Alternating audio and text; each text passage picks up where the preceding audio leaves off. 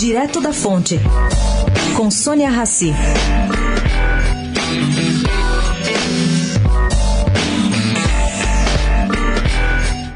Participantes do Fórum Econômico Mundial de Davos constatam pergunta repetitiva feita por potenciais investidores e interessados no Brasil.